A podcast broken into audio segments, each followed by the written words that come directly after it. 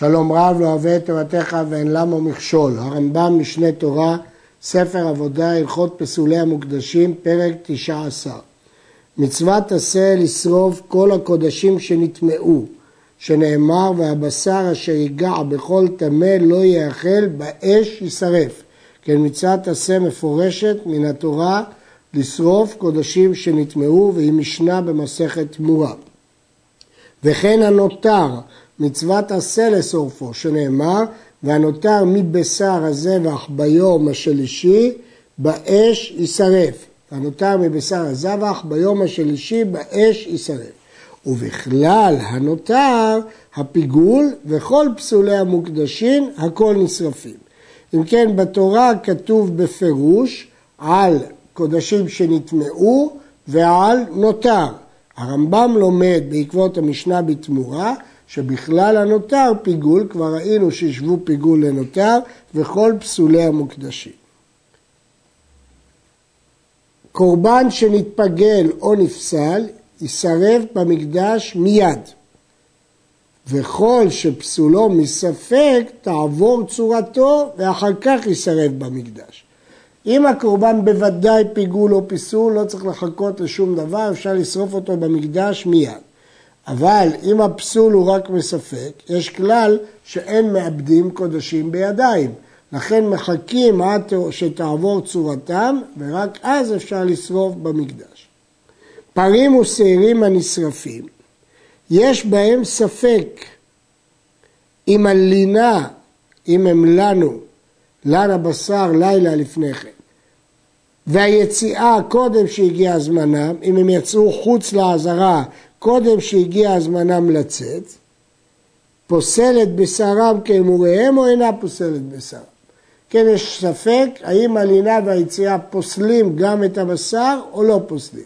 לפיכך פוסלים אותו להחמיר וישרפו באזהרה. כלומר, יש פה שתי בעיות שלא נפשטו, לינה ויציאה, אבל הבשר הרי לא ראוי לאכילה בכל מקרה. לכן יש ספק אם הוא נפסל בפסולים שפוסלים בשר שנאכל. הבעיות לא נפשטו ולכן החומרה פוסלים וישרפו באזהרה. אני מסביר שוב, זה לא כמו כל קורבן שהבשר נאכל, פה הכל נשרף. ולכן היה סל קדטין שזה לא יפסול אותו. וכן אם יצא חצי הבהמה ברוב העבר, אם מחזיקים אותם ביוצא הואיל ויצא רוב העבר, או עדיין אינם יוצאים. שהרי לא יצא רוב הבהמה. כלומר, יצא חצי מהבהמה מחוץ למקומה. אבל חלק מהחצי כולל רוב עבר, רוב היד או רוב הרגל, ויש כלל רובו ככולו. אז אולי נחשיב שגם המיעוט בחוץ, ואז יש רוב בחוץ, זה ספק, כיוון שזה ספק, לפיכך נפסלו מספק וישרפו באזהרה. וכן, אם נשאום חמישה להוציאם, ויצאו שלושה מחוץ לחומת האזהרה ונשארו שניים. והוציאו השלושה חצי הבהמה, הרי אלו נפסלו מספק, כי מצד הבהמה עוד לא יצא הרוב שלה, אבל מצד האנשים יצאו הרוב, שלושה מתוך חמישה. סלו מספק וישרפו באזהרה. ויראה לי שאין אלו צריכים להמתין עד שתעבור צורתן. הרי לכאורה אמרנו שכשיש ספק אין מאבדים קודשים בידיים, וצריך לחכות שתעבור הצורה. אומר הרמב"ם שנראה לו בלי מקור, שפה מסברה לא צריך לחכות שתעבור הצורה. הואיל והם עומדים לשרפה לעולם אפילו לא נפסלו. זה לא נקרא שמאבדים קודשים בידיים, בין כך שורפים, זה פרים הנשרפים או סירים הנשרפים, אז מה שייך שהוא מאבד אותם בידיים? ולכן לא צריך שתעבור צורתם. אה, לגבי שני המקרים האחרונים שהוציאו רוב הנושאים, חצי בהמה או חצי בהמה ברוב העבר, משיג הראב"ד שאין השאלה כלל לגבי שרפה ופסול, לא לגבי זה נשאלה השאלה בגמרא, לדעתו, אלא לעניין טומאת הבגדים של המוציא אותם מחוץ לעזרה. זאת דעת הרמב"ם, אבל התוספות כתבו כמו דעת הרמב"ם. בשר הנמצא בעזרה, מצאו חתיכות בשר בעזרה ואנחנו לא יודעים למה שייכים, שייכות. איברים עולות.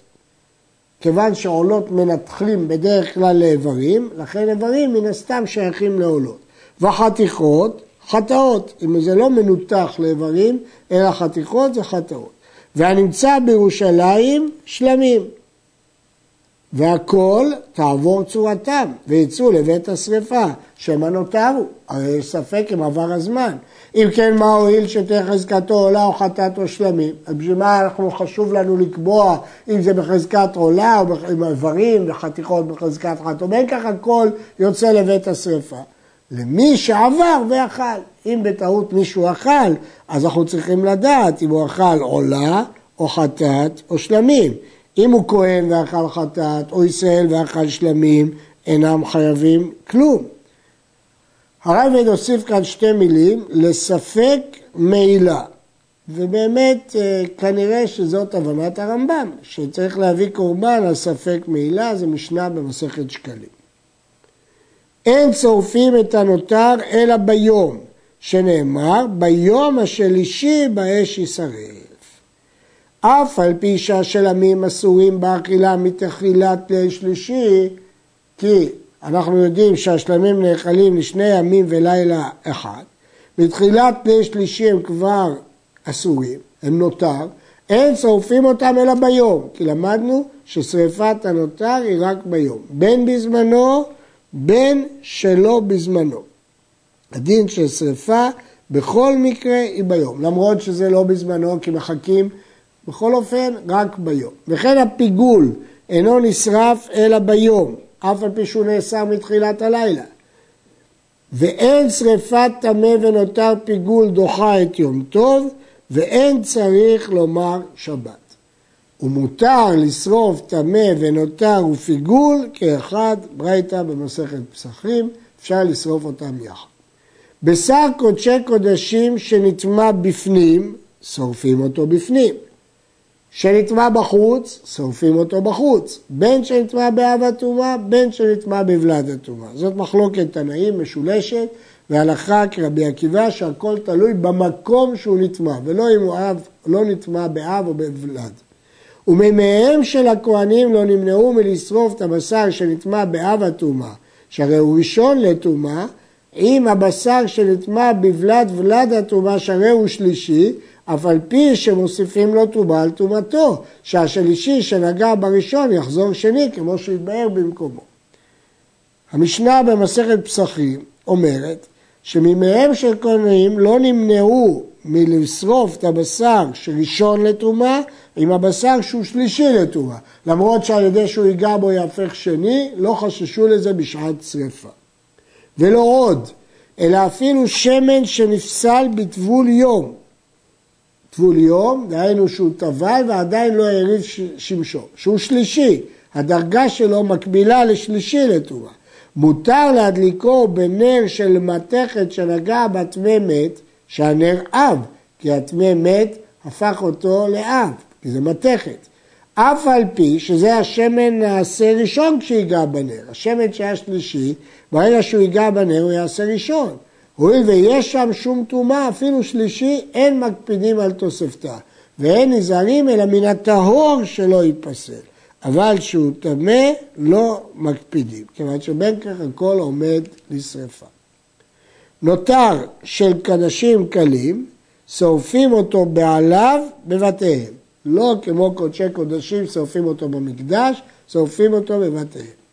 מי שיצא בירושלים ונזכר שיש בידו בשר קודש, אם עבר צופים, זה מקום שרואים ממנו את בית המקדש, את ירושלים, שורפו במקומו, לא מטריחים אותו לחזור לירושלים. ואם לאו, אם הוא עוד לא הגיע לצופים, אם יש בו כזית או יותר, חוזר ושורפו בירושלים. ואם אורח הוא שאין לו בית, שורפו לפני הבירה מעצי המערכה.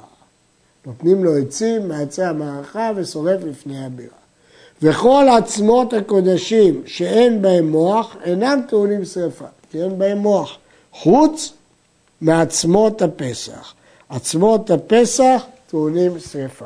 דין זה מקורו בברייתא בפסחים, וההסבר שלו הוא כך: מוח העצמות, או מח העצמות, כיוון שהוא נאכל, יש בו משום נותר, אבל העצמות עצמן שאינן נאכלות, אין בהן נותר. לפיכך עצמות שסתם קודשים, אם המוח הוצא מהם לפני שהותירו, אינן טעונות שרפה. אבל פסח שיש דין ועצם לא תשברו בו, אז מן הסתם יש שם את המוח של הנותר, היה, לכן זה שימש את הנותר. כיוון שזה שימש את הנותר, יישרפו גם העצמות. כבר ביארנו שהקורבן שנפסל אחר שהופשט, האור לכהנים, כי הכהנים כבר זכו באור. או לבעליו בקודשים קלים. הדין הוא שהאור של קודשי קודשים הולך לכהנים, שקודשים קלים לבעלים.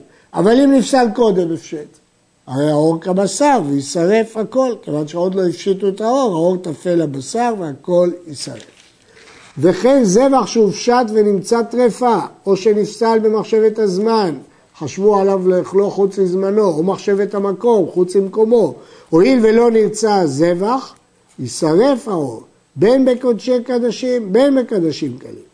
אבל אם נעשה במחשבת שינוי השם לשם קורבן אחר, אף על פי שלא עלה לבעלים, כל הזבחים שנזבחו שלא לשמן כשרים, אלא שלא עלו לבעלים חוץ מהפסח והחטאת.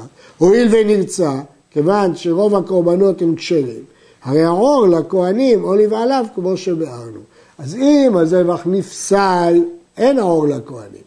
אבל במקרה הזה הזבח לא נפסל, למרות שהזבח לא עלה לבעלים, בכל זאת האור קודשי קודשים לכהנים, קודשים קלים לבעל. זאת אומרת, יוצא מצב שהזבח פסול, לא נאכל, לא נרצה לבעלים, אבל הוא כשר, ולכן האור ניתן לכהנים. וזבח שהופשט קודם זריקה, אינו פסול. אם הזבח אה, נפשט קודם זריקה, למרות שהבשר נפסל קודם לזריקה, הזריקה מרצה על האור ואינו פסול, זה דעת רבי, כך פוסק הרמב"ם. אלו הם הנשרפים, בשר קודש שנטמע, או נותר, או נפסל, וכן המנחה שנטמאת, או נפסלה, או נותרה לאחר הזמן שלה, והשם תלוי, שנודע לו שלא חטא, קודם שנזרק דמו, הדין הוא שהוא יישרף. וחטאת העוף הבא על הספק, ס... למה? כיוון שהיא באה על הספק אי אפשר לאכול אותה. בדרך כלל חטאת העוף נאכלת, אבל כיוון שזה על הספק וזה מליקה, אז זה ספק נבלה. כי אם היא לא חטאת אז היא נבלה, כי מלקו אותה. לכן אה, תישרף. הוסער הנזיר הטהור והעורלה וכלי הכרם. ודבר שאין דרכו להישרף, כגון משכין של עורליו שקילי הכרם, הרי אלו ייקברו כי אין דרך לשרוף משכין. ואלו הם הנקברים. זאת רשימה שמנויה במשנה במסכת תמורה. קודשים שמתו, בין קודשי מזבח, בין קודשי בדק הבית, וקדשים שהפילו, ייקבר הנפל. הפילה שלייה תיקבר, ושור הנסכל, ועגלה ערופה, וציפורי מצורע, ושער נזיר טמא, ופטר חמור, ובשר בחלב, וחולין שנשחטו באזהרה, כל אלה ייקברו. ההורג מלוא הסית משיער נזיר ומפטר חמור בשק, ידלק. סית, האורך של האגודל והאצבע של הידה כשהן פשוטות, המרחק בין האגודל והאצבע לידה. כל הנקברים אפרם אסור, וכל הנשרפים של ההקדש אפרם מותר, חוץ מדשן המזבח החיצון והפנימי ודישון המנורה, שאפרם אסור. הרב חולק וסובר שרק דשן שהורם אסור, אבל השאר מותר. הרמב"ם כבר כתב בהלכות מדין ומוספים שאסור ליהנות מדשן המזבח. כל הנשרפים לא ייקברו, וכן כל הנקברים לא יישרפו, אף על פי שהוא מחמיר בשרפתם, הרי יקל באפרם, שאפר הנקברים אסור. אז לכן לא קוברים את הנשרפים ולא שורפים את הנקברים, כי יש דין שונה באפר. היה מקריב עמו בזבחים, ואמר לו, נתפגלו. עושה עמו בטהרות, ואמר לו, נטמעו, נאמן. לא נחשדו ישראל על כך. אבל אם אמר לו זבחים שהקרבתי לך באותו היום, נתפגלו, אותן טהרות נטמעו, אם היה נאמן לו, סומך על דבריו. ואם לאו, שורת הדין שאינו נאמן. כלומר, אם עכשיו הוא מקריב איתו בזבחים, הוא נאמן, למרות שהוא עד אחד. אבל אם עבר זמן, הוא לא חייב להאמין לו ויכול לא להאמין לו. ואם לאו, שורת הדין שאינו נאמן. והרוצה להחמיר על עצמו, הרי זה משובח. כתוב ברבי יוסי, מה אעשה שהתורה האמינה טוב? משמע שככה דין תורה, אבל הרוצה להחמיר, רשאי. בהלכה הזאת הרמב"ם פסק כאביה נגד רבה. מדוע? הרי תמיד הלכה כרבה, כיוון שהגמרא הביאה מעשה שכך פסק רב עמי. לכן יש לנו פה דוגמה מיוחדת שפוסקים כאביה נגד רבה. בריך רחמנא דסיאן, השלמנו בזה את כל הלכות פסולי המוקדשים.